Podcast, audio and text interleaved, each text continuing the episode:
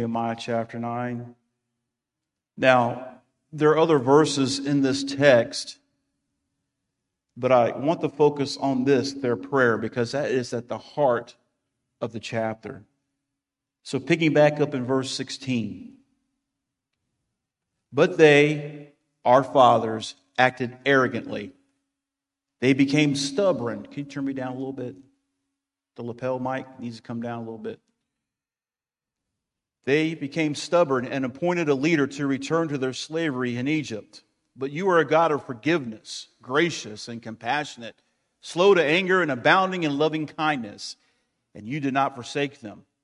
Even when they made for themselves a calf of molten metal and said, This is your God who brought you up from Egypt, and committed great blasphemies.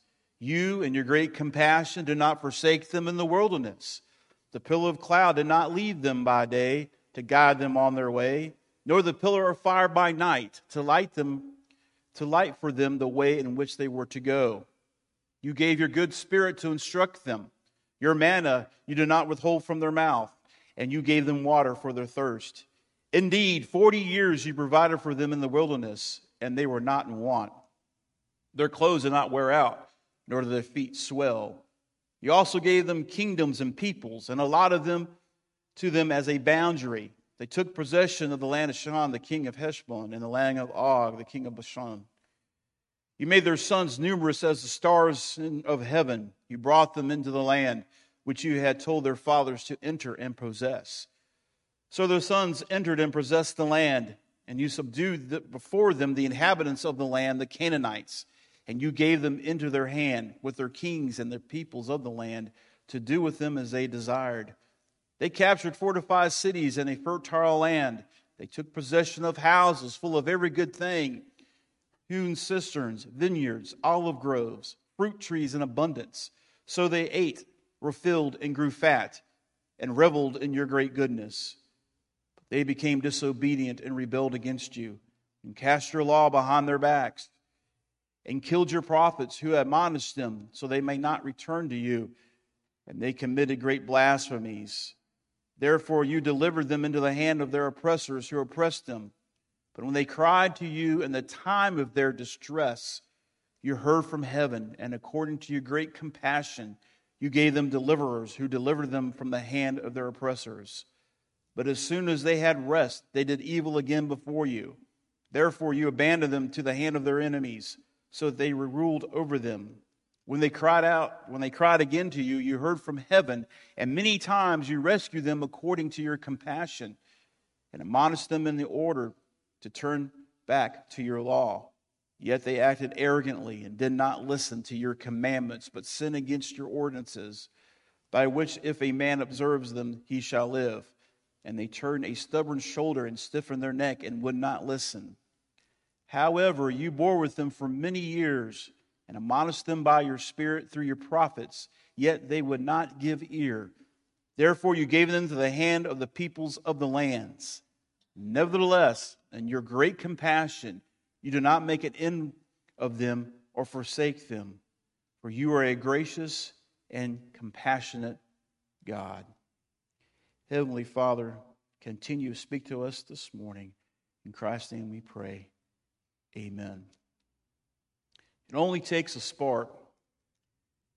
It's a line I remember from another song I learned when I was about a young teenager. Only takes a spark to get a fire going. And soon all's around will warm up to its glowing. That's how it is with God's love. Once you experience it, you want to sing, you want to shout, you want to pass it on. That's how that song goes. And I thought about what's happening in the story at this point. And this prayer they offer before God. But before we get there, I came across a firm that I did not know about called Edelman. It's spelled E D E L M A N. Didn't know this thing even existed, but as I prepared, I came across a report that they do. Now, they're a global communication firm that partners with businesses and organizations to evolve, promote, and protect their brands and reputations. Now, some of the clients of this firm are Samsung, Hewlett Packard, Shell, Johnson & Johnson, and eBay, just to mention a few. Now, they had this report that came out January the 13th of this year, and it's called Edelman Trust Barometer 2021.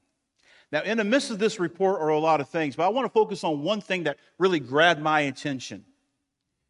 It stated in the report, quote, an epidemic of misinformation and widespread mistrust of social institutions and leaders around the world, end of quote. An epidemic of misinformation that we are living in. Now, consider for a moment the condition of our country. Most news organizations will tell you that our country is indeed cracked, divided, fragmented.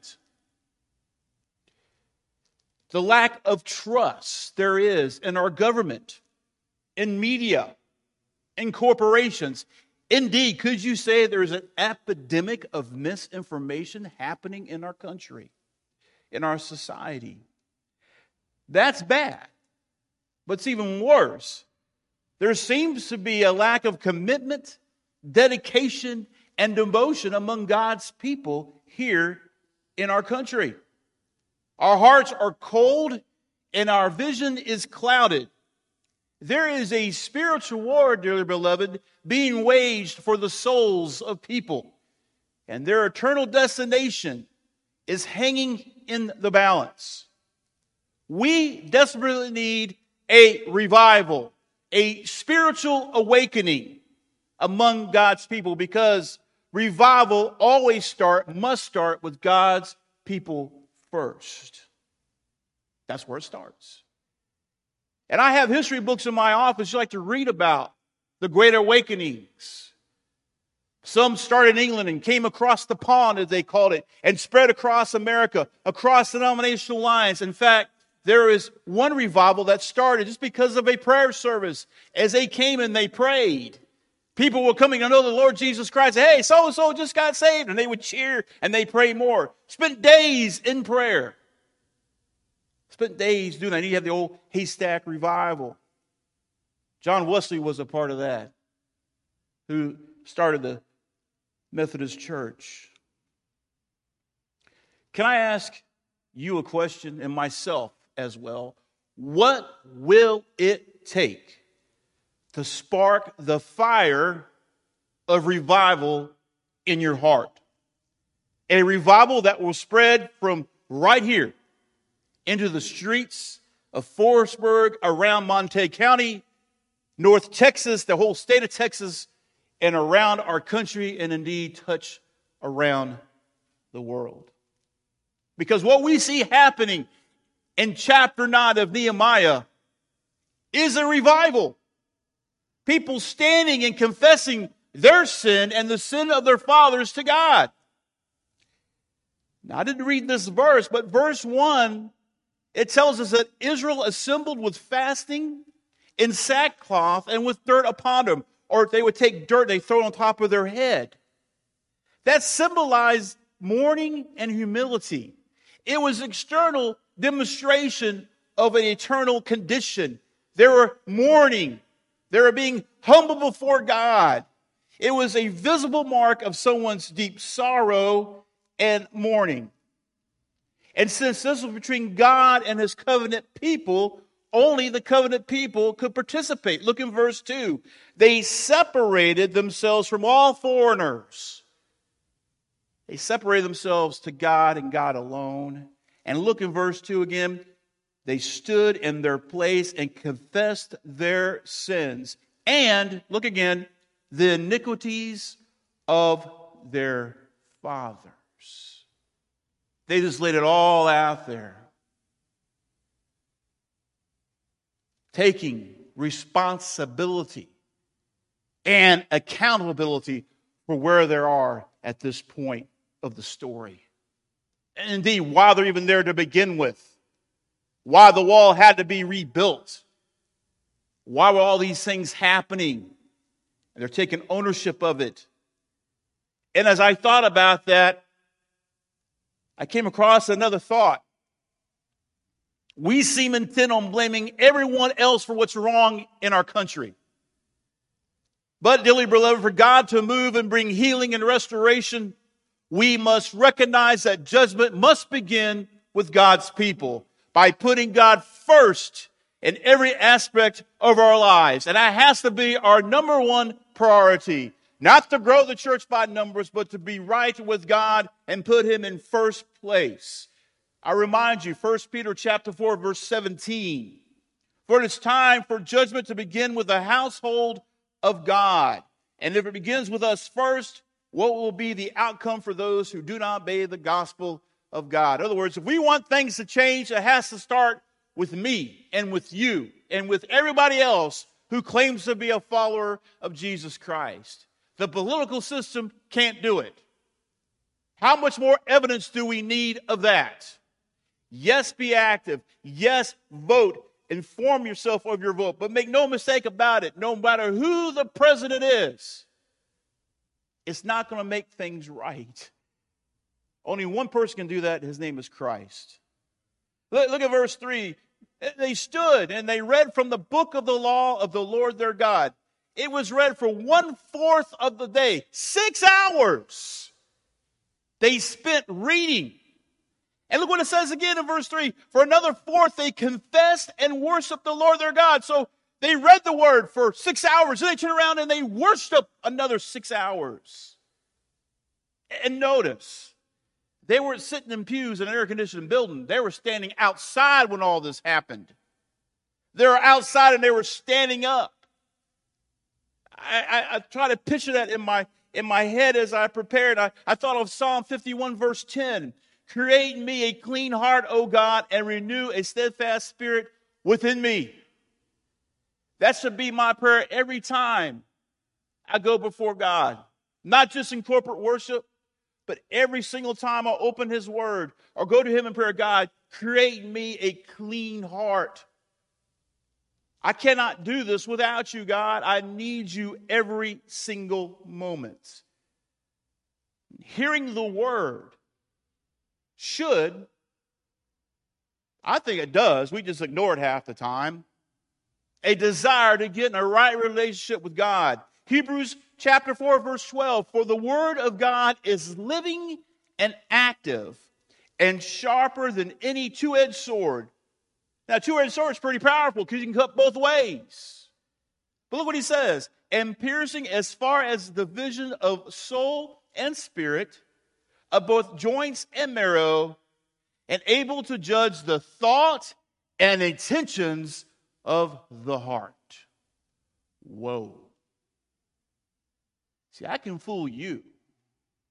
And yes, you can fool me. But God knows the intention of my heart and yours. Gets right to the chase. We must be careful. We must be deliberate, deliberate in times of confession and worship.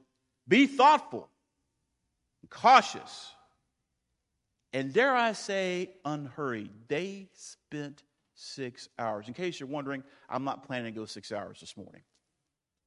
I'm trying to make a point. What is it that you like to see God do on any given Sunday morning service? What is it you want to see Him do? But Lord, you have to do it between 11 and 12 because it's 12 I got to go eat. If God was to show up and do all these wonderful things, we'd be in here for quite some time. Now, He's here now.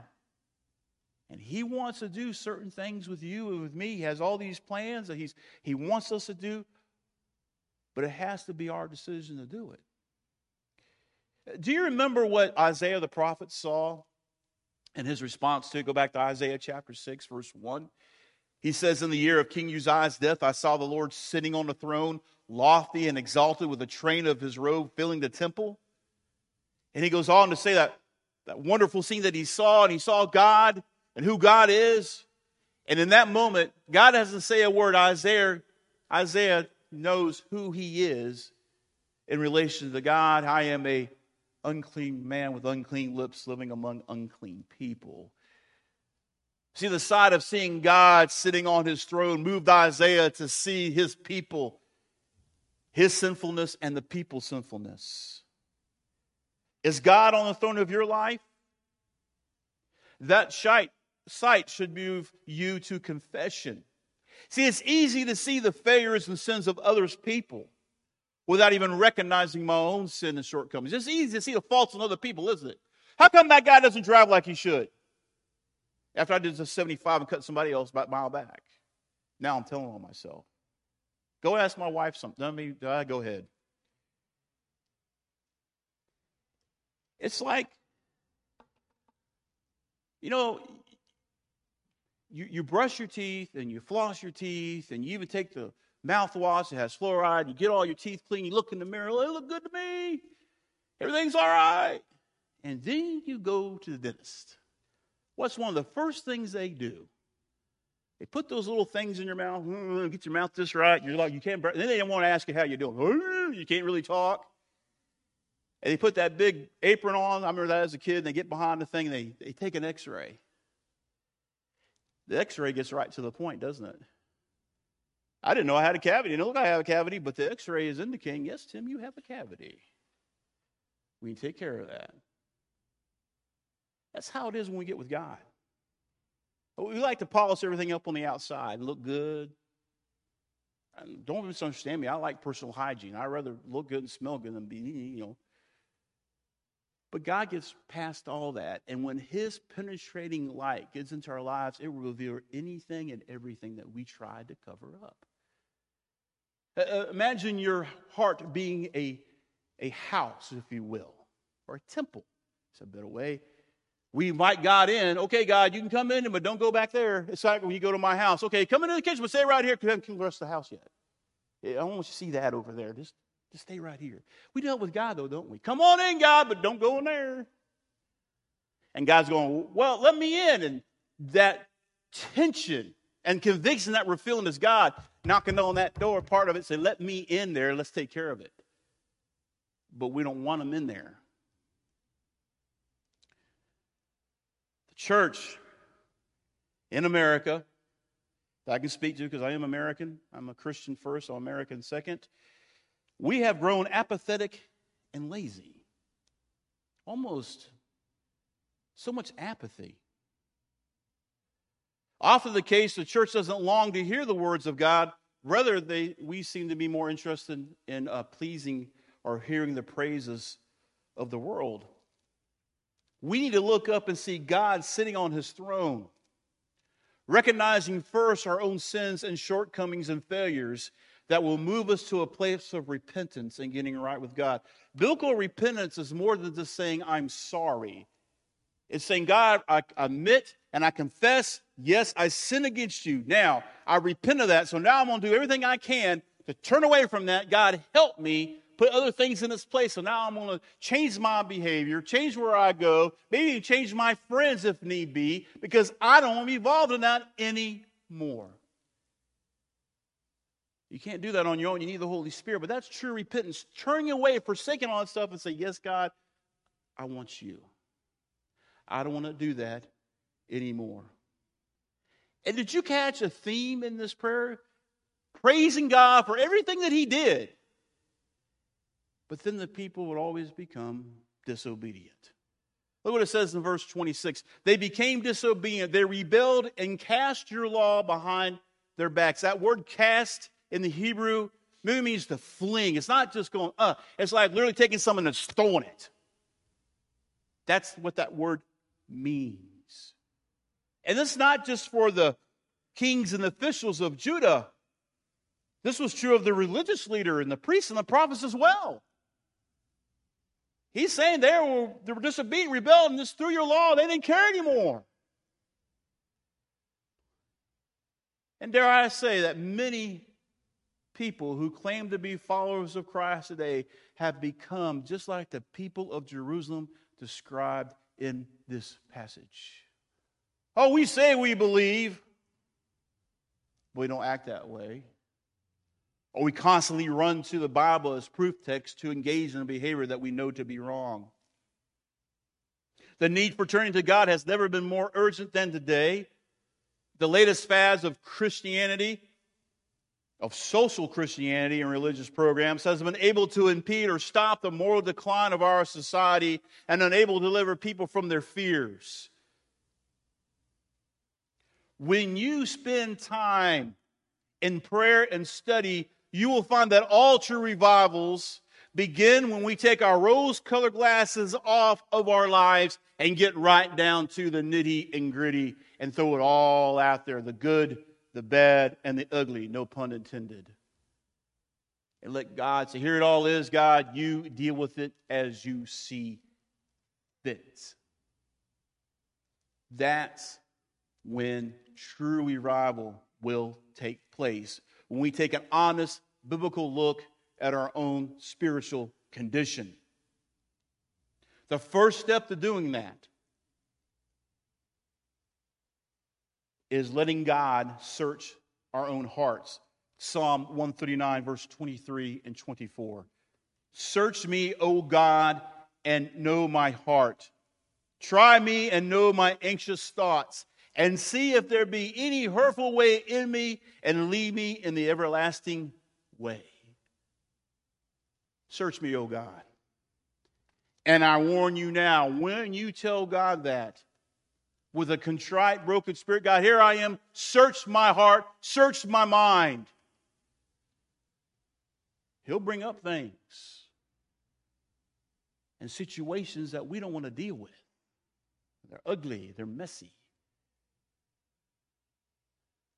It's like, God, tell me, but Tim, if you want to move further in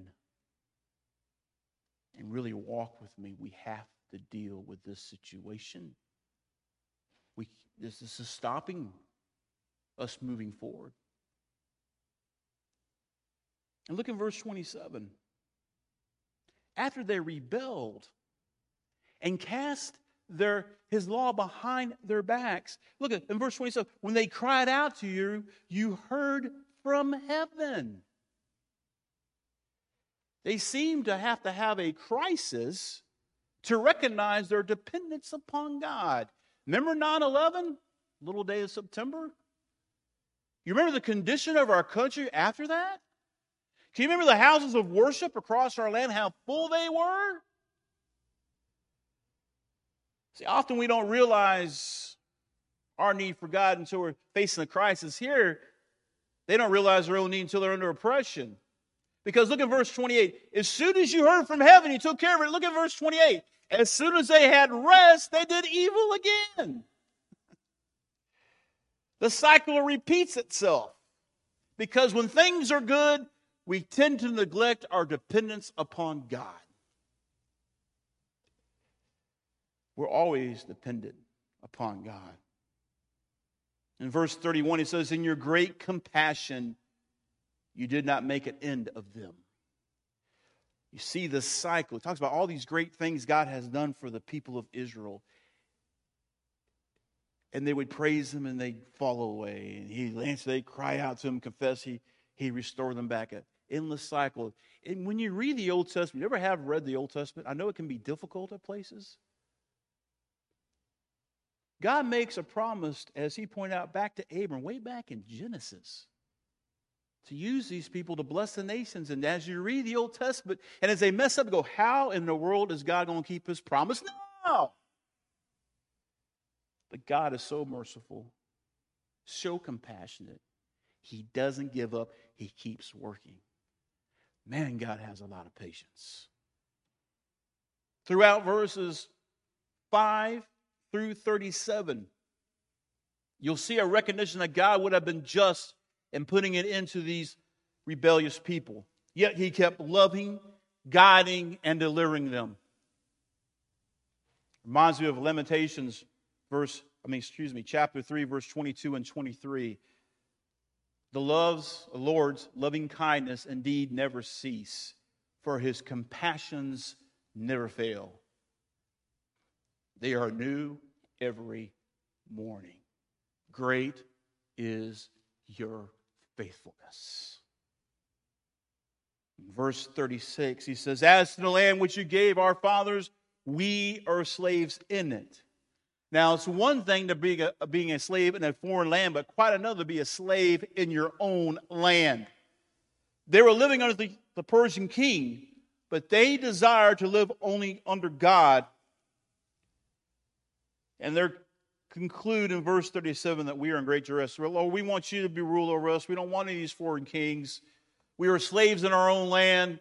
They take everything from us. God, we want you and you alone. And he ends in verse 37 we are in great distress.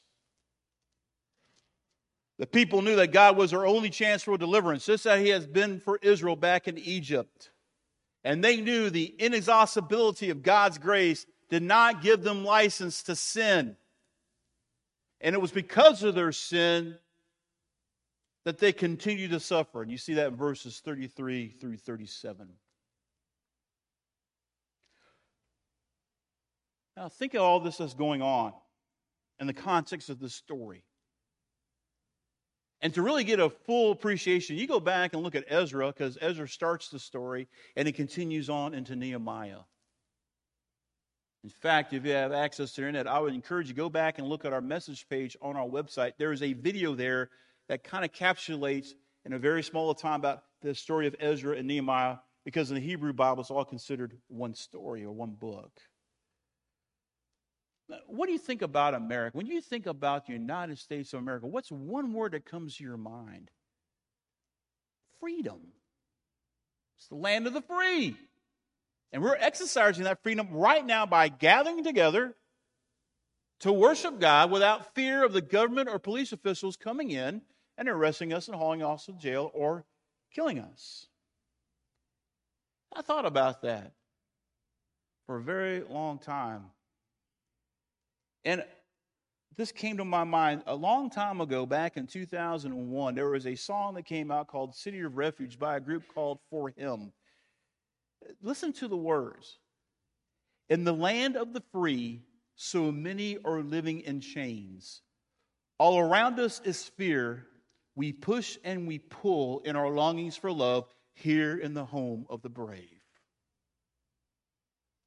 Wow. Do, do you see that happening now in our society, in our culture? Now, just put that all in your mind now. Here's some more information.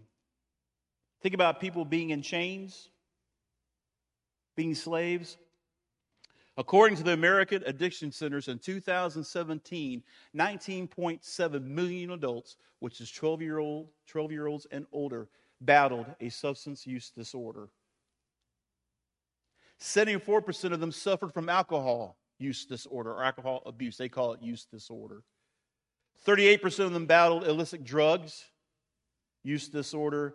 One out of every adult struggled with both alcohol and drugs in the year 2017. I realize it's been a few years ago. Let's speed it up. The impact of COVID 19 during the year 2020, we saw a rise in suicide, anxiety, depression, loneliness, the rise in stress due to financial insecurity and isolation. 59% increase in alcohol abuse and opioid overdose. Here's a stat you won't hear reported 81,000 people died from drug overdoses in a 12 month period during 2020. Remember the song I talk about everybody living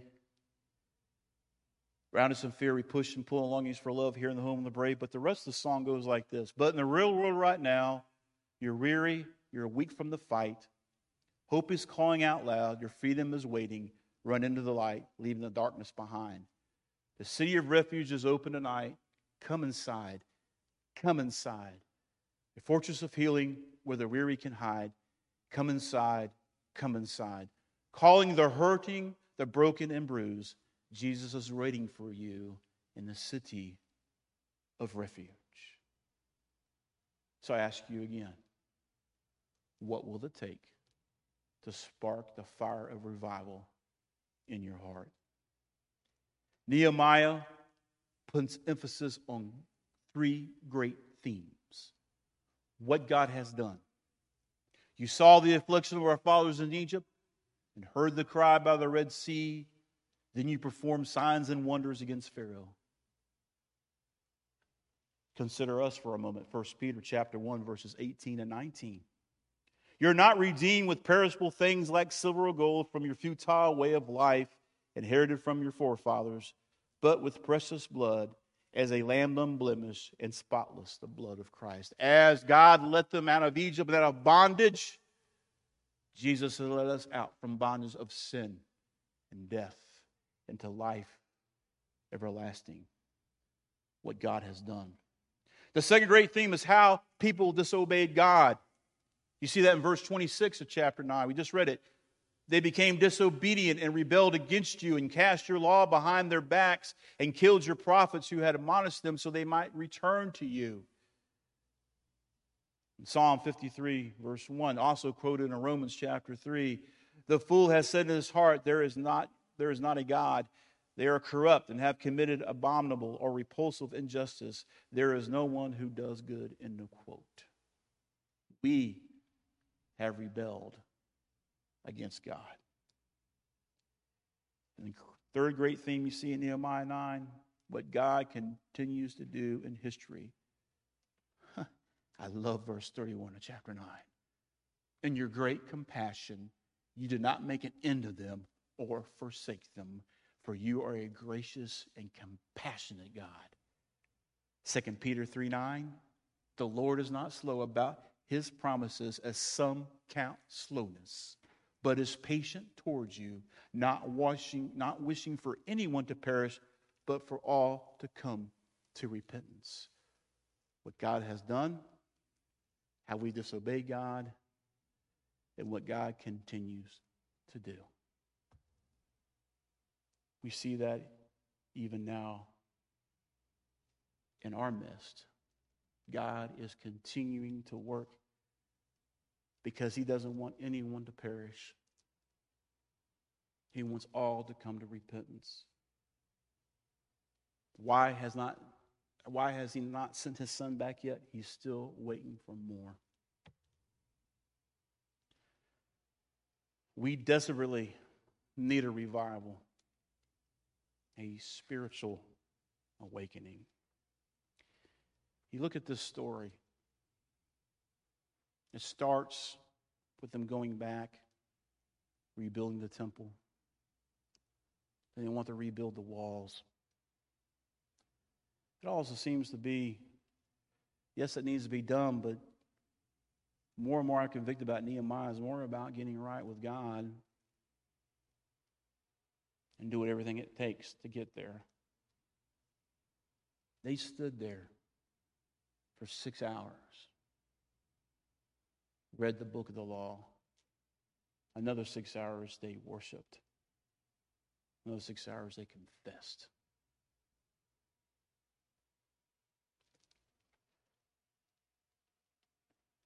What will, what will it take to spark a revival in your heart? What's going to take? We have lots of problems in our country. But the answer is not found in a political party.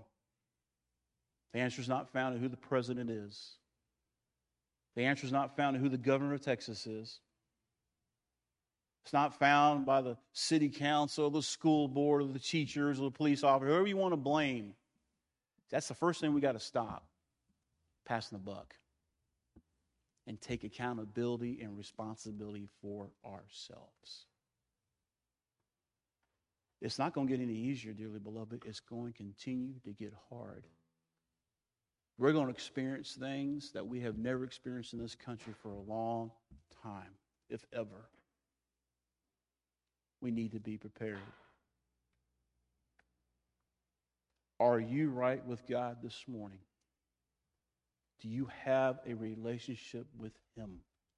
Do you know without a doubt if you were to die today, where you would spend eternity.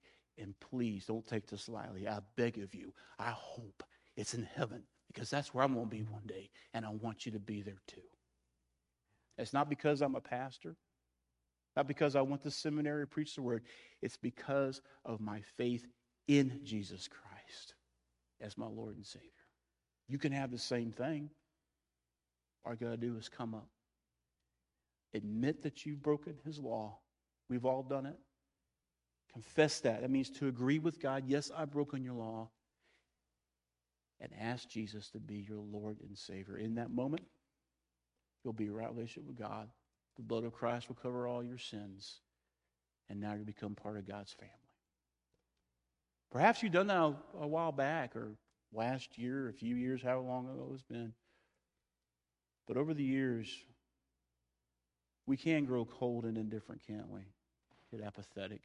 Oh, what's the use? Now, I know this to be true because there are some Sundays, why go preach? What's the use? I'm just being honest. But I know God's called me. God has called you. God has sustained me. God has sustained you. God will never forsake me. God will never forsake you. Can't you see anything those people are desperately trying to tell us from back in Nehemiah's day? They messed up time and time again, yet he never forsook them. He never made an end of them. Because he's a compassionate and gracious God. Now, we'll warn you, there's a day that's going to come to an end when Christ comes. And it'll be everlasting too late. Why not take just a few minutes right now to make sure where you stand and go out there and live out that song I started with. It only takes a spark to get a fire going, and soon all people can warm themselves by its glowing. That's how it is with God's love. Once you experienced it, you want to shout and you want to sing. You will want to pass it on. They're out there looking for it. I meet people every day at DFW that are so hungry, but they're fearful. So many of them. Big old boys. I mean, big old boys. Scared.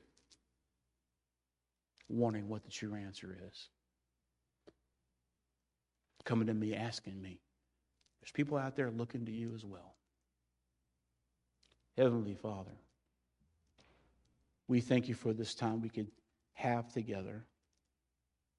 Oh God, we know that you are gracious and you're compassionate, you're merciful and you're forgiving. Our hearts are heavy for the condition in which we find ourselves in our society and culture. God, have mercy on us. Pour out your Spirit upon us. May we be faithful to taking your message, your gospel, your salvation out to the people. To loved ones, family members, co workers, neighbors.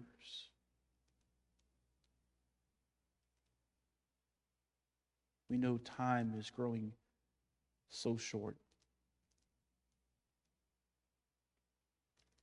We cry out to you, O oh God. In Christ's name we pray. Amen. Just stand with me, please.